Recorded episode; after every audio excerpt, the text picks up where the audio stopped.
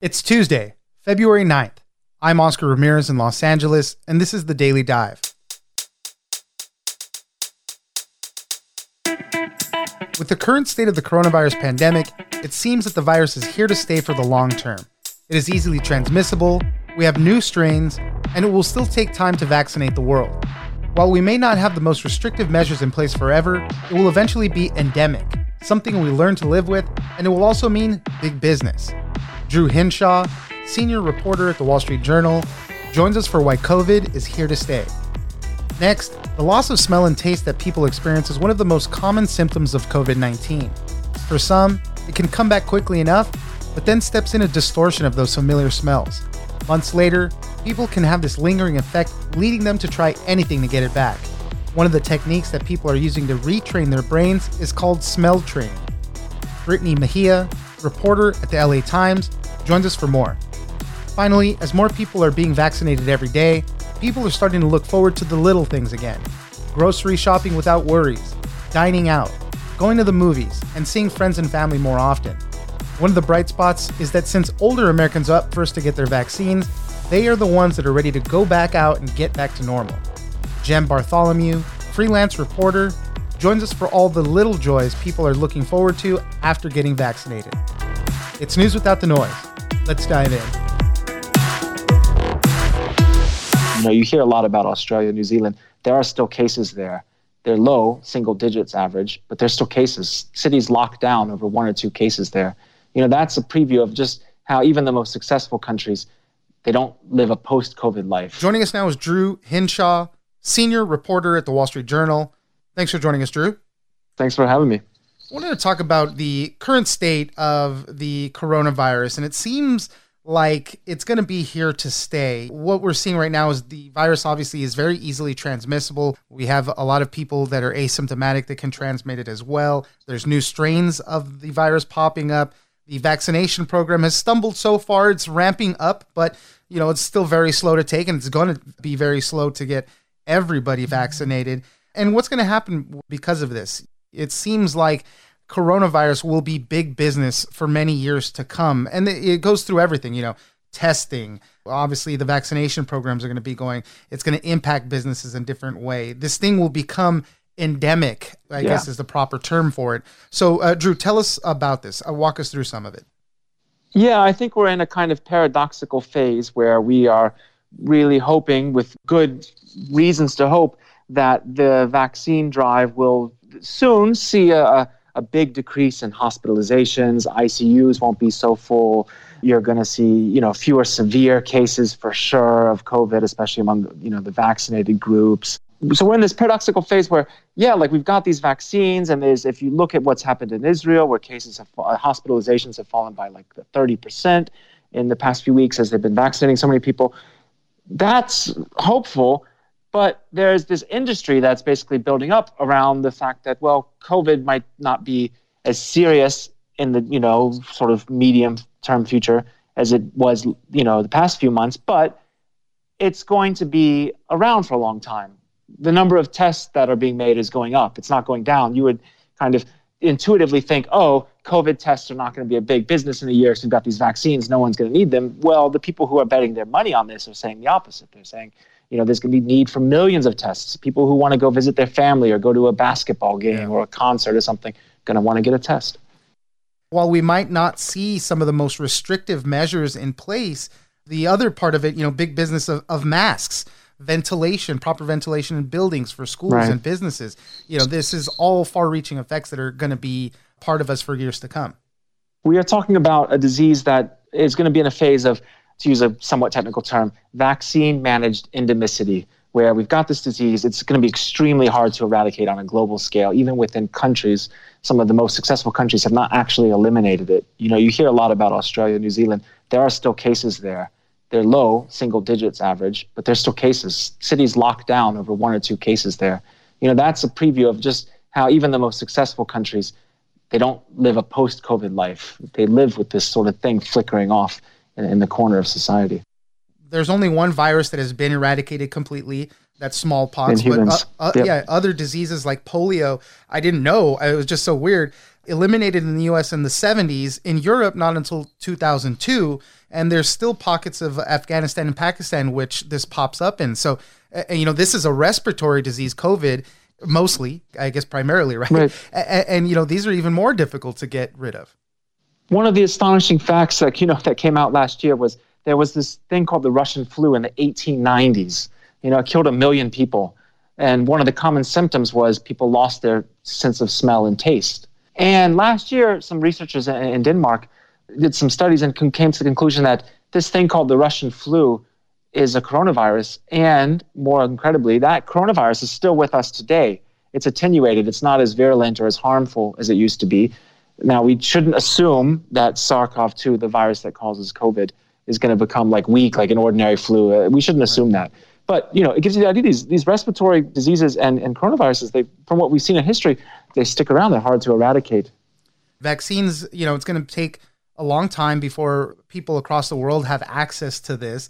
There's still no vaccine yet for children, for young children on this, so that will take mm-hmm. some time. And then the treatments beyond that. We're learning about all these long-term effects, you know, the brain fog, the loss of sense of smell and taste as you mentioned so yeah. even treatments for all these things and the vaccines will have to constantly be improved. This kind of goes back to that notion of COVID will be big business for many years to come.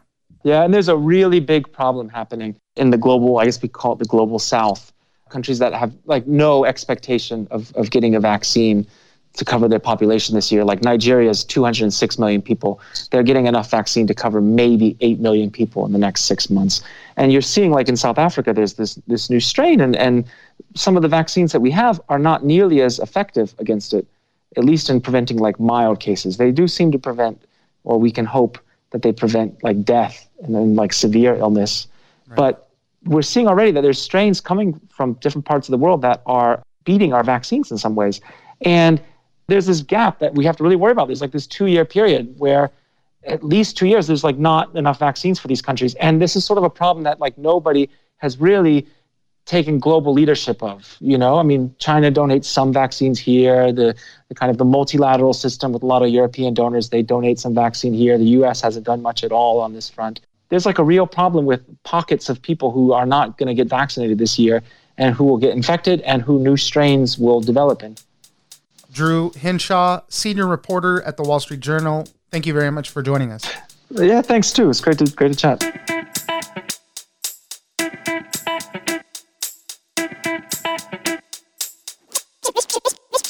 like one woman who suffered from anosmia, there was a fire in her kitchen trash can, and she didn't realize that was the case until she turned and saw it because she couldn't smell the smoke. Joining us now is Brittny Mejia, reporter at the LA Times. Thanks for joining us, Brittny. Thanks so much for having me. One of the most curious things to me throughout this whole pandemic and COVID 19 has been the loss of smell and taste. When people get COVID, this happens to a lot of people. I think it was like over 80% of people experience some form of this. Now, there's other people that get kind of more severe symptoms of this, and it, you know, maybe the smell comes back, but then things are flipped upside down and everything smells weird gross smelling things. I thankfully, knock on wood, have not had COVID 19 yet. So it's very curious to me. But uh, in the latest story that you wrote, you talk about people months later are doing anything they can to get it back seeing oncologists to get CT scans, seeing ear, nose, and throat doctors, smelling essential oils. What's going on with uh, some of these people that are reporting this? So it's been so interesting. I feel like loss of smell and taste is one of the first things that people kind of hit on as like, oh, I might have COVID. I should probably get tested. It's like the best, one of the best indicators actually that you have it but I don't think people realize that how long this could drag on. And so often the people that I was interviewing, they just felt so out of sorts, like because they had expected it to come back within a few weeks. And in the majority of cases, it will return in a few weeks. So in those cases where it dragged on for four months, six months, people are just like, what can I do? I, I need my sense of smell back. I mean, there's just so much around sense of smell that we don't realize how crucial it is losing your sense of smell completely is called anosmia and then let's say it comes back and this is what a lot of people report right? That strawberries smell like trash or something smells like burning rubber you know the the, mm-hmm. the smells are flipped. That's called parosmia. And, and this is kind of where people kind of go crazy over it because it just doesn't come back the same way. So you know and the business of restoring that smell is booming right now. What are we seeing on that front there's clinical trials happening around, you know, using essential oils and having people smell essential oils with the intent of it retraining your brain to remember the smells. So there are so many things happening kind of across the country because researchers have never had an opportunity like this to see such I mean, it they estimate that like 5 to 10% of the population is suffering kind of this long-term issue of the smell loss or the smell kind of distortion. So it's giving them this opportunity to really dig in and do clinical trials and try to get to the bottom of what's happening here. And at the same time, you're seeing a lot of people kind of turning to these essential oils, creating their own smell kits or purchasing their own smell kits. The loss of sense of smell and taste obviously is not specific to covid. You know people with other disorders other illnesses can get this. So but as you mentioned with so many people now experiencing the same thing there's more interest in looking into it. So smell training is one of these things. And as you mentioned there's clinical trials starting now where people are training themselves. I, I think uh, one of the researchers said they let people pick you know a certain number of smells and you kind of smell it every day to train yourself one of the main smells people pick is smoke i guess they're afraid of maybe not being able to sense if there's a fire around or something Right, exactly. I mean, the, that's the safety aspect of smell for us. I mean, you smell gas leak, you know, to get out of the house. Like, you smell a fire, you know, obviously you need to get out of that situation. And I was interviewing people who, like one woman who suffered from anosmia, there was a fire in her kitchen trash can, and she didn't realize that was the case until she turned and saw it because she couldn't smell the smoke. I mean, it's just kind of crazy. Like, in these situations, it just really is disorienting and it really kind of puts you a little bit more at risk. So people were kind of like, oh, let me retrain on smoke if that's a possibility because I do want to be able to tell if there's a fire. Tell us a, a, few more stories of some of the people you spoke to. Uh, one woman in particular, Marion Castro Salzman. I mean, she had an interesting journey through it. She lost it, it came back, and she was like happy that it finally returned. But then she noticed how off everything was. In many of these cases of people I was interviewing, including Mariana, it was starting to come back. They were starting to think, okay, I'm going to get my sense of smell back. I'm at like 50% now. I mean, she was able to smell her dog again and she cried because she just missed those smells so much. But then it's kind of like wham, parosmia just hits them. And in her case, it's like flavored drinks started tasting metallic. It was rotten. Cilantro, onion, all of that tasted off. Like she stopped eating meat because she couldn't stand the smell, couldn't stand the taste of it because it was all just distorted. There were times, honestly, like she was explaining to me, there were just so many times she had breakdowns. Like she would just go home and cry. And she was saying, like, you know, I can't live like this. And so it, it does take such a toll, you know, in her case too, just hearing her experience losing weight because she, and often that was coming up actually. People were telling me that they've lost a bunch of weight because they don't eat the same way that they used to anymore because they just can't stand the taste that they once loved. In her mm-hmm. case, did everything return to normal? I know she was practicing the smell training also. Did it work out for her? So she's tried so many different things, but she does believe that the smell training has helped. I feel like her big thing is initially when she had parosmia, like at its peak, which was like July, August, it was really terrible. All the smells were just so overwhelming. But she says, I mean, it, she's still struggling with it even months down the line. Mm-hmm. But she feels like the smells aren't as bad as they were at the start. Like they're still not great, but it's just kind of a, to a lesser extent.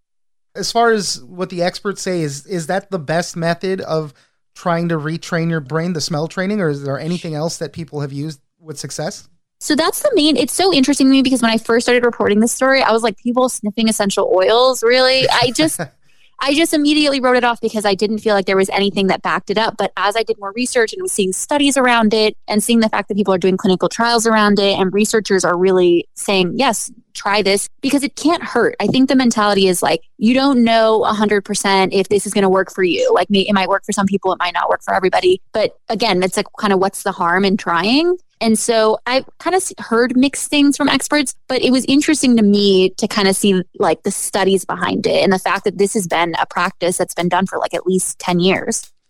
Brittny Mejia, reporter at the LA Times, thank you very much for joining us. Thanks so much for having me.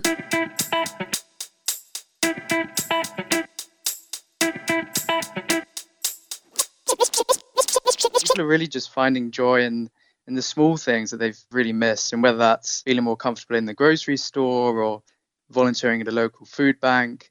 These are all sort of things people told me that they're really enjoying now they've had the vaccine. Joining us now is Jem Bartholomew, freelance reporter for the Wall Street Journal and others. Thanks for joining us, Jem. Great to be here. We are currently going through the vaccine rollout. Uh, you know, it's had a, a troubled start. You know, we're increasing the doses that are being administered little by little, and you know, hopefully we can get as many people as we can vaccinated. Some of the latest news that we've been hearing is the U.S. government has authorized thousands of pharmacies to distribute the COVID vaccine. So you'll be able to get them at Walmart, CVS, Walgreens very soon, just in this effort to ramp up distribution. But as people are getting these vaccines already, Jem, you spoke to a lot of people talking about how they just want to get back to normal. They're looking forward to doing their normal routines, but they're also finding joy in the very little things like just going to the supermarket again and picking out their produce and whatnot. Reading through the story, it actually brought a smile to my face. You know, most of the people that are getting these vaccines are older people right now. It's just nice to see that you know all these older people want to get back out and get back to it. So, Jem, tell me a little mm-hmm. bit more about it. It's this kind of really strange situation, really, where those seniors or healthcare professionals that have been able to navigate somewhat patchy rollout kind of faced three things. Most of the time, their family and friends aren't vaccinated, so they can't meet up with them. Bars, restaurants, cinemas, places where you'd normally socialized, mostly closed. And also, while the science is clear that the vaccine can stop acute illness, it's still unclear whether it can stop transmission of the virus. So people are sort of worried about bringing it back home so as you say in that circumstance people are really just finding joy in in the small things that they've really missed and whether that's feeling more comfortable in the grocery store or volunteering at a local food bank these are all sort of things people told me that they're really enjoying now they've had the vaccine you spoke to someone who uh, he's a retired chef and he's like a blogger he cooks at home and all that he's like i can't wait to get out to restaurants and his wife hasn't been vaccinated yet, but he's like, I'm going to go anyways. I have to get back to it. I thought that was just hilarious. I spoke to Dennis in Florida. He said he was really looking forward to going to have a nice greasy burger at a, a local restaurant, which is open in Florida for him, a place that he wouldn't usually go with his wife. So he was using that opportunity. He's still planning to sit out on the sort of semi outdoor patio, and he will still be wearing a mask and so on, he said. So uh, he doesn't want to bring anything back, but he's really uh, missed eating out, and he told me he's looking forward to going and getting that burger. There's a family, the Cooks that you spoke to, also who are just uh, looking forward to going on a, a, simple vacation with their family, with their children and their ga- grandchildren. I know a lot of that was stripped away from, I mean, pretty much the entire world this past year. But that's why I love these types of stories. The looking forward to something. We need that light at the end of the tunnel, and that's what a lot of these things are. So tell me a little bit about uh, what mm-hmm. the Cooks are doing also. So this is Pat and Patricia Cook, who are in North Carolina, known to friends as Pat and Pat. They had a pretty active lifestyle before the pandemic. They were on their local um, trails board and they've volunteered at the local food bank. They've had their first shot now and they've gone back to volunteering at the local food bank, which is great for them. They're also really looking forward to a family holiday in June, which is a kind of big event for them. And so far, that's still going ahead. So let's hope it does for them. And what's the uh, overwhelming sense that you get from all the people that you spoke to that have gotten their vaccine? They're they're looking for what's next. One of the people you spoke to said, "Hey, you know, it's not necessarily joy or celebration; it's relief that they can kind of start getting back to normal." When I was reporting this story, I'll admit I, I expected people to be popping open the champagne or celebrating in some way, but but really, it was more just a case of relief. And this crisis isn't over for everyone. And people that are vaccinated know that. And life's not going to go back to normal for a while. But, you know, they're really feeling relieved that they feel a little bit more safe and they can enjoy those those little things in life that we've all missed so much over the past year. Like I said, I, I read through the story and I had a smile on my face what a great message. What a great feeling that you can see seniors, right? These are the only people that are uh, obviously healthcare workers too, but the mm-hmm. broader rollout, right? Seniors are the first ones to be getting these vaccines and they're ready to get back out to it. They want to be out in public again. They want to do it. Like I said, that's what really uh, made me happy about this story. Jem Bartholomew, freelance reporter for the Wall Street Journal and others, thank you very much for joining us. Pleasure to be here.